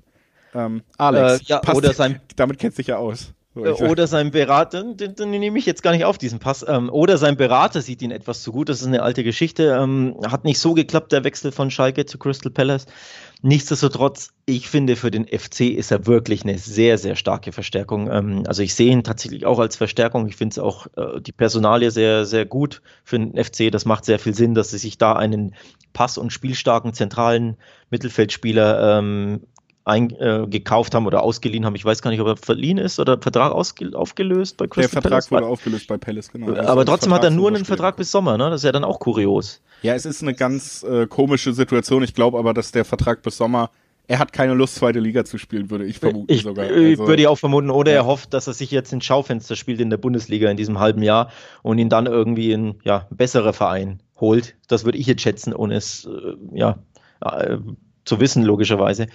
Ja, zurück zu Max Meyer. Also für mich eine gute Personalie, die macht auch sehr viel Sinn für den FC. Die brauchen einfach ähm, ja, bisschen mehr spielerische, äh, spielerische Klasse, mehr Esprit, mehr Ballsicherheit im Mittelfeld. Das geht ihnen absolut ab, denn du hast es angesprochen und das ist völlig richtig. Die können keinen Fußball spielen. Das, das klingt verheerend, aber es ist verheerend, was der FC da ähm, Woche für Woche auf den Platz bringt. Dementsprechend glaube ich, sie brauchen auch noch mehr Verstärkung. Das ist jetzt die eine, die ihnen gut tun wird. Ja, so ein Stürmer wäre auch nicht schlecht. Bei 15 Toren aus 18 Spielen tut das, glaube ich, mächtig Not. Die Abwehr ist auch nicht die tollste mit 31 Gegentoren. Also die haben schon einige Baustellen, ähm, der FC. Und um jetzt so langsam aufs Spiel zu sprechen zu kommen, ja, das ist das nächste Big Game für den FC. Auf Schalke haben sie gewonnen, das war ein, ja, ein Sechs-Punkte-Spiel, jetzt kommt das nächste Sechs-Punkte-Spiel. Denn wenn du gegen Bielefeld verlierst, puh, dann wird's nicht so schön werden, denn dann zieht äh, die Arminia ein bisschen davon von den Punkten. Zwei Punkten Vorsprung haben sie aktuell. Ja. Dementsprechend wären es dann schon fünf. Also das darfst du auf keinen Fall verlieren. Du solltest es eher gewinnen, allein dafür, dass du daheim spielst. Ne? Ja, und da ist es natürlich ärgerlich, dass ich vorhersage, dass Bielefeld dieses Spiel gewinnen wird. Also, ist das ärgerlich? Das äh, ist ärgerlich für die Kölner, sage ich mal. Du hast es ja sehr gut dargelegt, warum das ein Sechs-Punkte-Spiel ist. Aber man muss sich auch mal angucken, wie Bielefeld über die gesamte Saison aufgetreten ist, nämlich mit einem klaren Plan, der natürlich limitiert ist, weil der Kader limitiert ist. Aber das ist ja bei Köln zum Beispiel noch nicht der Fall gewesen, dass man das immer gesehen hat. Und jetzt ähm, muss man dann auch nochmal konstatieren, dass die Arminia tatsächlich äh, die englische Woche ja eigentlich sehr gut genommen hat. Also vor der Niederlage gegen Frankfurt, die natürlich eins der formstärksten Teams sind, ähm, hat man drei Spiele nicht äh, verloren. Man hat tatsächlich sogar zwei Siege mal eingefangen, dazwischen unentschieden gehabt. Also man ist ja formmäßig auch deutlich besser drauf und hat meiner Meinung nach bewiesen, dass man da ein Konstrukt hat, mit dem man sich generell Platz 15, 14 irgendwie auch in der Liga halten könnte. Und das hat oh, Köln mir noch nicht gezeigt in dieser Saison. Oder und, Platz 16. Ja. Oder Platz 16, aber wie gesagt, ich glaube, da werden falls sie Max Meyer einschlägt. Tatsächlich ne? den. Das kann sein. Ich glaube einfach nicht an diesem Wochenende. Der hat ja auch ewig bei Crystal Palace nicht mehr spielen dürfen, hat äh, damit auch einfach Rückstand, was so Spielzeiten angeht. Deswegen ist das für mich tatsächlich ein Spiel, wo mir ja da tatsächlich mal wieder Dreiweg anlächelt und nicht irgendwelche anderen Sachen. Und das vor allen Dingen eben auch bei einer Drei-Vierer-Quote für Bielefeld die gegen eine Mannschaft spielen, wie gesagt, die in dieser Saison überhaupt noch nicht richtig gezeigt hat, dass sie Fußball spielen kann. Also ja. äh, finde ich ne, einfach also, eine sehr, sehr nette Quote, die da mit dran wenn, hängt. wenn dein Tipp aufgeht, glaube ich, war es das für Gistol. Wenn er dieses Spiel gegen die ja auch sehr biedere Arminia, die ja auch überhaupt keine Tore schießen kann, die haben ja auch nur 14 geschossen, wenn die das verlieren, dieses Spiel, dann glaube ich, könnte es das wirklich für Gistol gewesen sein. Ähm, dass sie es verlieren, finde ich schwer vorstellbar, denn beide tun sich ja so unfassbar schwer mit dem Tore schießen. Und ich glaube, es wird das nächste sehr, sehr biedere, sehr, sehr überschaubare Fußballspiel vom Niveau her. Ähm, wenig Tore, vielleicht auch gar keine Tore, würde mich überhaupt nicht überraschen, wenn es das wirklich ein 0-0 gibt, weil einfach beide nicht nach vorne spielen können. Vor allem glaube ich, dass die Bielefelder als Auswärtsteam dann natürlich sehr vorsichtig agieren werden, sehr defensiv strukturiert spielen werden und Köln kann damit ja überhaupt nichts anfangen. Wenn die den Ball haben, die wissen ja gar nicht, was die machen sollen. Die wissen nur, da vorne ist irgendwo das Tor, aber wie kommen wir dahin? Keine Ahnung. So ungefähr ist das ja bei denen dementsprechend ähm, ja, kann ich mir wirklich sehr, sehr gut vorstellen, dass wir da ein sehr, sehr hässliches Fußballspiel haben. Die einen wollen nicht unbedingt und die anderen können überhaupt nicht und am Ende springt dann eben eine 0-0 bei rum oder vielleicht ein 1-1, weil beide irgendwie eins reinstolpern. Das wären so meine Tipps. Also ich neige stark zu einem sehr hässlichen Unentschieden. Ja, ist, glaube ich, sehr naheliegend in diesem Duell. Ne? 14. oder 15. gegen 16. Zwei Mannschaften, die in der Liga oft genug bewiesen haben, sieht man am Tabellenplatz, dass es nicht immer so klappt wie gewollt. Da ist so ein Unentschieden, weil beide nicht unbedingt die PS auf die Straße bekommen jedes Wochenende. Natürlich ein naheliegender Tipp. Wir kriegen nochmal PS auf die Straße. Brumm, brumm und heben ab. Wir heben ab und gehen nach England. Alex schüttelt den Kopf über. Was, die, was unsere Hörer nicht sehen können, ist, dass ich mir an den Kopf lange, ja? Ja ob dieser, naja, ich weiß gar nicht, nennt man das Überleitung? Äh, vergessen wir es schnell. Lass uns bitte ja, schnell nach äh, England. Ignorieren wir, wir wechseln die Straßenseite in unserem ja, PS-starken Wagen. So kann man sagen. Ne? So und äh, sind ja. jetzt in England unterwegs und äh, gucken auf ein Duell, was ja zwischen zwei der großen Vereine in England stattfinden wird. Arsenal gegen Manchester United, besonders interessant natürlich Manchester United weiterhin. Die sind nämlich nur ein Punkt von der Tabellenführung entfernt weiterhin in der Liga. Also spielen mit dem Stadtkonkurrenten City ganz oben mit und müssen jetzt gegen die Gunners ran, die die wieder so richtig in Fahrt gekommen sind. Also Ateta stand ja schon richtig unter Dauerbeschuss von der Öffentlichkeit und jetzt läuft's doch wieder deutlich besser. Ja, überraschend für mich, für uns. Wir haben sie, ich glaube, in der letzten oder vorletzten Episode auch schon thematisiert, Arsenal. Da waren wir auch schon ein bisschen überrascht. Jetzt haben sie beim ähm, kurioserweise in Southampton im Pokal, im FA Cup verloren. Ich glaube, da haben wir anders getippt. Ähm, wenn ich mich richtig erinnere, haben wir beide eher ähm, Richtung Arsenal ähm, äh, prognostiziert. Ja, jetzt gab es das Rückspiel im, in der Liga ähm, am Dienstag und da haben sie plötzlich gewonnen. Also scheinbar hatten sie auf, keine Ahnung, auf Liga einfach ein bisschen mehr Lust, warum auch immer. Nee, Spaß beiseite. In Southampton gewinnen ist, äh, ist eine sehr gute Leistung und zeigt den Aufschwung ähm, des FC Arsenal auf, zeigt, wie gut die drauf sind. Ähm, sechs Spiele jetzt schon ungeschlagen äh, in der Premier League, davon fünf gewonnen, eins unentschieden und nur in zwei Spielen überhaupt Gegentore kassiert. Unter anderem beim 1-3 in Southampton und bei einem 1-3-1 äh, gegen, gegen Chelsea. Also das zeigt schon auf, die sind gut drauf, die haben die Defensive stabilisiert, sie schießen jetzt Tore, dreimal, äh, zweimal in Folge drei Tore geschossen. Also plötzlich, Achtung, brumm, brumm, läuft der Motor des FC Arsenal. ja, das ist doch schön. Ich wusste, äh, dass dir das gefallen wird. Ja, und äh, es gab hier sogar, um in der Analogie zu bleiben, gab es nochmal ein richtig schönes Feintuning unter der Woche, finde ich, zu vermelden. Martin ja, Oedegaard wechselt äh, zu den Gunners nach London und das finde ich einen sehr spannenden Transfer. Irgendwie ja wirklich auch, ich finde für jeden Beobachter von Fußball schade gewesen, dass er nach der letzten Saison jetzt bei Real wieder keine wirklichen Chancen bekommen hat, sich so zu präsentieren, mhm. wie er es ja schon getan hat zuvor. Mhm. Und dass dieser Spieler, der immer noch jung ist, der über Qualität und Potenzial verfügt, jetzt in einer der spannendsten Ligen Europas wieder im Schaufenster stehen darf bei einer Mannschaft, die wieder in Fahrt kommt. Da freue ich mich richtig drauf, den auch einfach in der Premier League zu sehen und hoffentlich, dass er da eben an die letzte Saison anknüpft und nicht an diese. Ne? Also spannender Spieler, den Arsenal dann noch Absolut. bekommen hat. Ja, ähm, glaube ich, wird, wird ähm, Arsenal auch sehr gut zu Gesicht stehen. Er erinnert auch sehr, sehr stark an Mesut Özil. Ähm, dementsprechend ähm, hat das auch Sinn gemacht. Auf Social Media haben sie ja oft die, ich glaube, sie haben ihn sogar ähm, angekündigt mit diesem, mit diesem skandinavischen O, dem durchgestrichenen, ja. wie sein Name geschrieben wird. Und da gab es auch immer äh, ja von anderen Usern Hinweise von wegen, das Ö war mal von Özil und jetzt ist das O von Ödegard neu da. Ähm, passt da sehr gut, glaube ich, denn vom Spielstil ist er auch Özil sehr ähnlich. Ähm, also ein sehr, sehr kreativer Zehner, der super Pässe spielen kann. Ähm, wirklich ein, tolle, eine tolle Nummer 10, die nicht unbedingt dafür bekannt ist, dass er sehr viel nach hinten macht, aber eben sehr, sehr kreativ ist. Also wirklich in diese Ösil-Rolle, die eigentlich gar nicht mehr gewünscht war von Ateta. Ne? Der hat ja gar nicht mehr gespielt, ist jetzt bei Fenerbahce. Den haben sie quasi ersetzt, so ziemlich eins zu eins, aber in jung und motiviert, so nenne ich es jetzt mal. Ja. Ähm, von daher, ja, spannender Transfer, gibt bestimmt den Verein einen Boost. Jo, und lass uns jetzt mal langsam zu unserem Tipp kommen. Apropos Boost, den hat der Menu überhaupt nicht unter der Woche. Sehr, sehr überraschend ähm, verloren gegen Sheffield United. Ich konnte es nicht fassen, als ich es nachgelesen habe. Sheffield United hatte fünf Punkte aus 19 Spielen, absolut abgeschlagen letzter.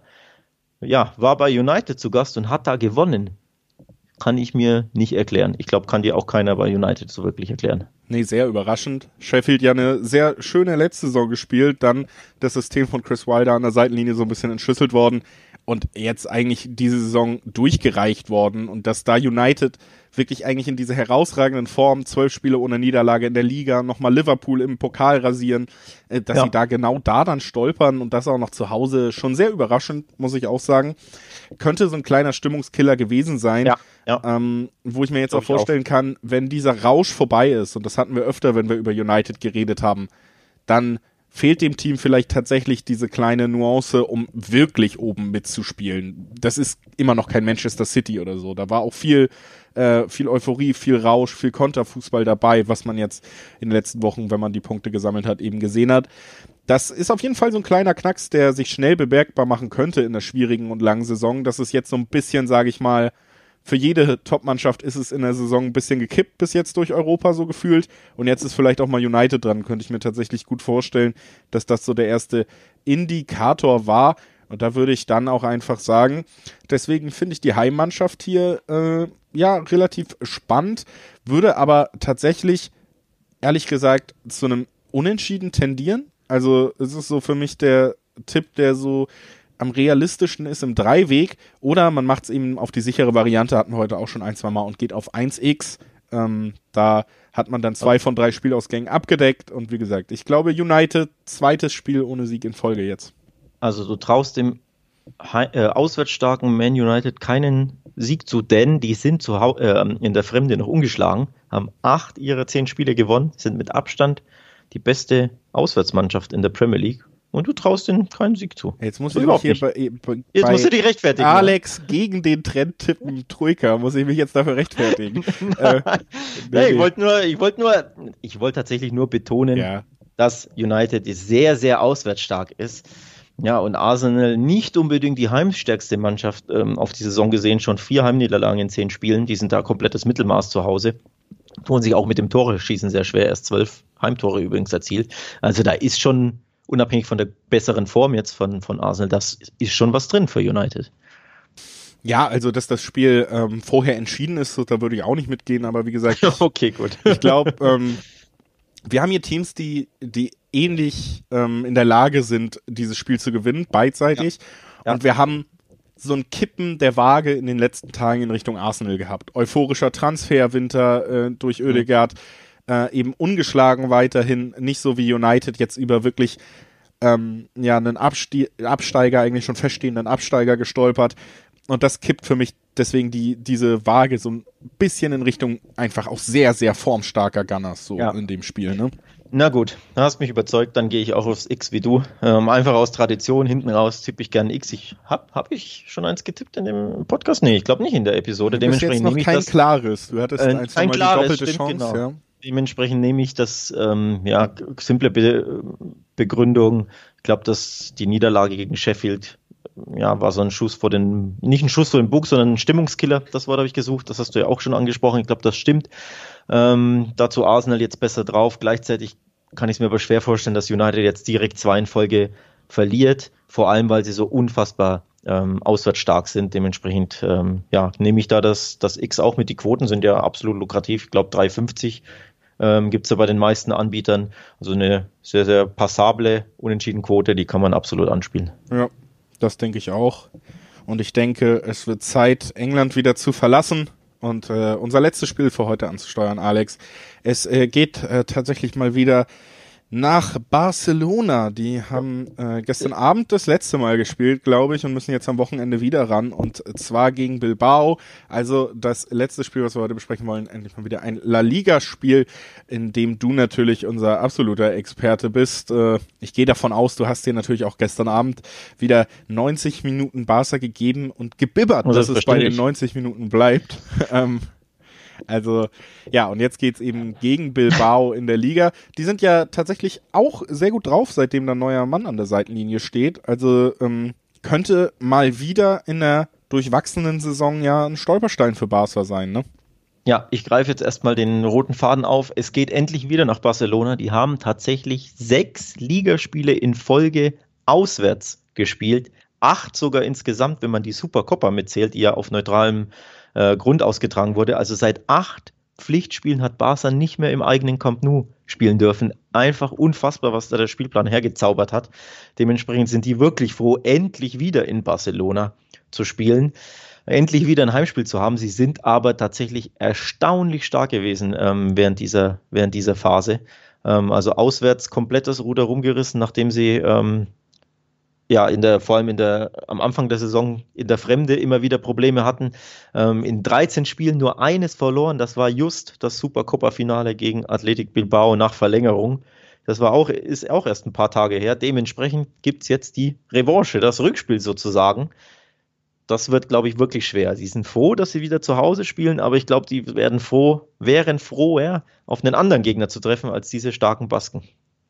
Ja, und vor allen Dingen ähm, ist ja auch tatsächlich vieles zwar gut gelaufen in den letzten Spielen, aber das ja vielleicht spannendste Spiel, nämlich das um einen Titel, das Supercopa-Finale, das hat man verloren. Ansonsten 13 Spiele davon eben nur eine Niederlage, die im Finale. Bitterer kannst dich halt nicht treffen mit der Niederlage in solchen Spielen.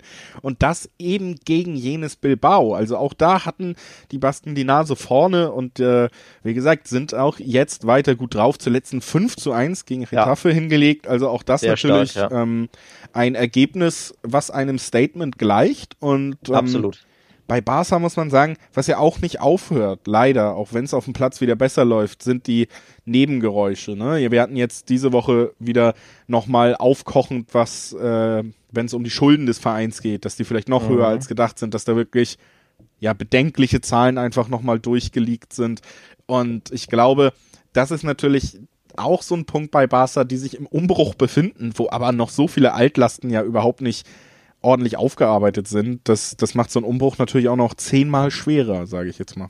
Ja, ich glaube, das Finanzthema ähm, klammern wir aus. Das würde zu, zu tief äh, in die Materie führen und vor allem passt das ja nicht so wirklich zu unserem Podcast. Ich habe übrigens gestern bei Sky kurz darüber gesprochen, ich war zugeschaltet bei den Kollegen, ähm, ähm, habe mich da dazu kurz geäußert. Wer das nachschauen will, kann das, glaube ich, tun. Müsste irgendwo auf der Webseite auch noch zu sehen sein. Ähm, dementsprechend, ja, wir sparen uns das in unserem Podcast, wollen uns lieber aufs Sportliche konzentrieren. Ähm, bei den sportlich läuft es tatsächlich bei beiden. Ich will noch kurz ein Wort zu, zum Athletikclub aus Bilbao sagen. Da hat der Trainerwechseleffekt super geklappt. Die sind richtig stark unter Marcelino unterwegs, haben tatsächlich ähm, nur gegen Barca verloren. Das war das Auftaktspiel vom neuen Coach am äh, 6. Januar. Da war er aber erst einen Tag im Amt. Dementsprechend konnte er da seine Handschrift noch überhaupt nicht äh, ja, auf die Mannschaft ummünzen. Nachdem er dann eine Woche Zeit hatte, hat man schon gesehen, wie gut er das macht, denn sie haben Real Madrid in der Supercoppa geschlagen, dann haben sie Barca im Finale der Supercoppa geschlagen.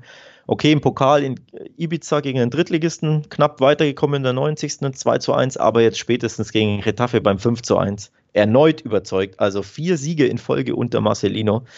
Die sind richtig stark drauf. Dementsprechend glaube ich, wird das ein brutal schweres Spiel für Barca. So gut die auch drauf sind, die haben jetzt ihr Pokalspiele auch gewonnen gegen Rayo Vallecano. 2 zu 1 nach Rückstand übrigens. Also normalerweise sagst du ja immer klar, Barca endlich wieder zu Hause. Zu Hause sind sie Favorit. Starke Serie, aber das wird brutal schwer gegen, gegen Marcelinos äh, ja, kampfstarke Basken. Schönerweise hast du quasi äh, gerade zusammengefasst, was eigentlich mein erster reflexhafter Tipp war in diesem Spiel. Nämlich? Genau das, was du gesagt hast, nämlich endlich wieder Camp Nou für Barca. Ähm, da gibt es dann doch den klaren Sieg gegen Bilbao. Aber ich habe mich tatsächlich auch nochmal umentschieden, schon äh, während wir hier gesprochen haben und nochmal geguckt und äh, tendiere im Moment zum Over 3,5. Zwei gut uh. aufgelegte Mannschaften. Ähm, Tore satt. Für mich, für vier Tore vielleicht gut. Ähm, wie gesagt, es ist ja auch gar nicht immer so viel, wie sich auf den ersten Moment anhört. Ne? Ein 3-1, ein 2-2, das zählt alles da schon mit rein und sind ja trotzdem noch alltägliche Ergebnisse in solchen Duellen. Mhm. Und da haben wir eben eine Quote von 2-3 so ungefähr, die man da auf jeden Fall, finde ich, richtig schön anspielen kann. Und man muss sich eben nicht zu 100% darauf festlegen, dass ja sehr formstarkes Bilbao da wirklich bei Barca verliert, sondern hält sich diesen Dreiweg so ein bisschen offen. Das war ja. mein kleiner Ausflucht, deswegen habe ich es jetzt mal so gemacht. Ja, finde ich gut, passt ziemlich gut zu meinem Tipp, denn ich tippe, dass beide Mannschaften äh, treffen werden. Ich nehme das äh, Both to Score, weil ja Bilbao gezeigt hat, beim 5-1 gegen Retafe, wie, ähm, wie stark sie drauf sind, dass sie torgefährlich sind. Beim Supercopa-Finale haben sie auch Barca 3 eingeschenkt. Also das allein sind schon zwei Gründe, warum man äh, sagt, die werden, glaube ich, treffen. Auch weil Barca hinten immer wackelig ist, immer mal was zulässt, zumindest Chancen immer zulässt, vor allem im Camp Nou, wo sie ja unglaublich hoch stehen. Teilweise haben sie ja dann nur zwei Abwehrspieler hinten, die Innenverteidiger und alle schieben vor. Dementsprechend wird da äh, Bilbao sehr viel Platz haben zum Kontern, denn die werden äh, sehr konterstark erneut auf treten und dementsprechend erwarte ich, dass beide Mannschaften Tore erschießen. Und so spare ich mir quasi den Dreiweg-Tipp, denn ich könnte mir tatsächlich sogar ein Unentschieden vorstellen. Also ich glaube, es wird eine sehr, sehr enge Kiste. Natürlich ist Barca zu Hause Favorit, aber du sagst, es ist so ein 1-1, 2-1, äh, pardon, würde mich null überraschen. Dementsprechend gehe ich auf die sichere Variante und sage beide treffen. Beide treffen. Ähm, ja, passt natürlich perfekt zu meinem Tipp, hast du auch schon gesagt. Das heißt, wir beenden diesen Podcast in Eintracht heute, würde ich sagen. Da liegen wir schön. sehr nah beieinander. Ist ja auch mal schön. Ist ähm, auch mal schön. Ist auch mal schön, so aber schön. Donnerstagmittag einfach mal in Eintracht den Podcast beenden.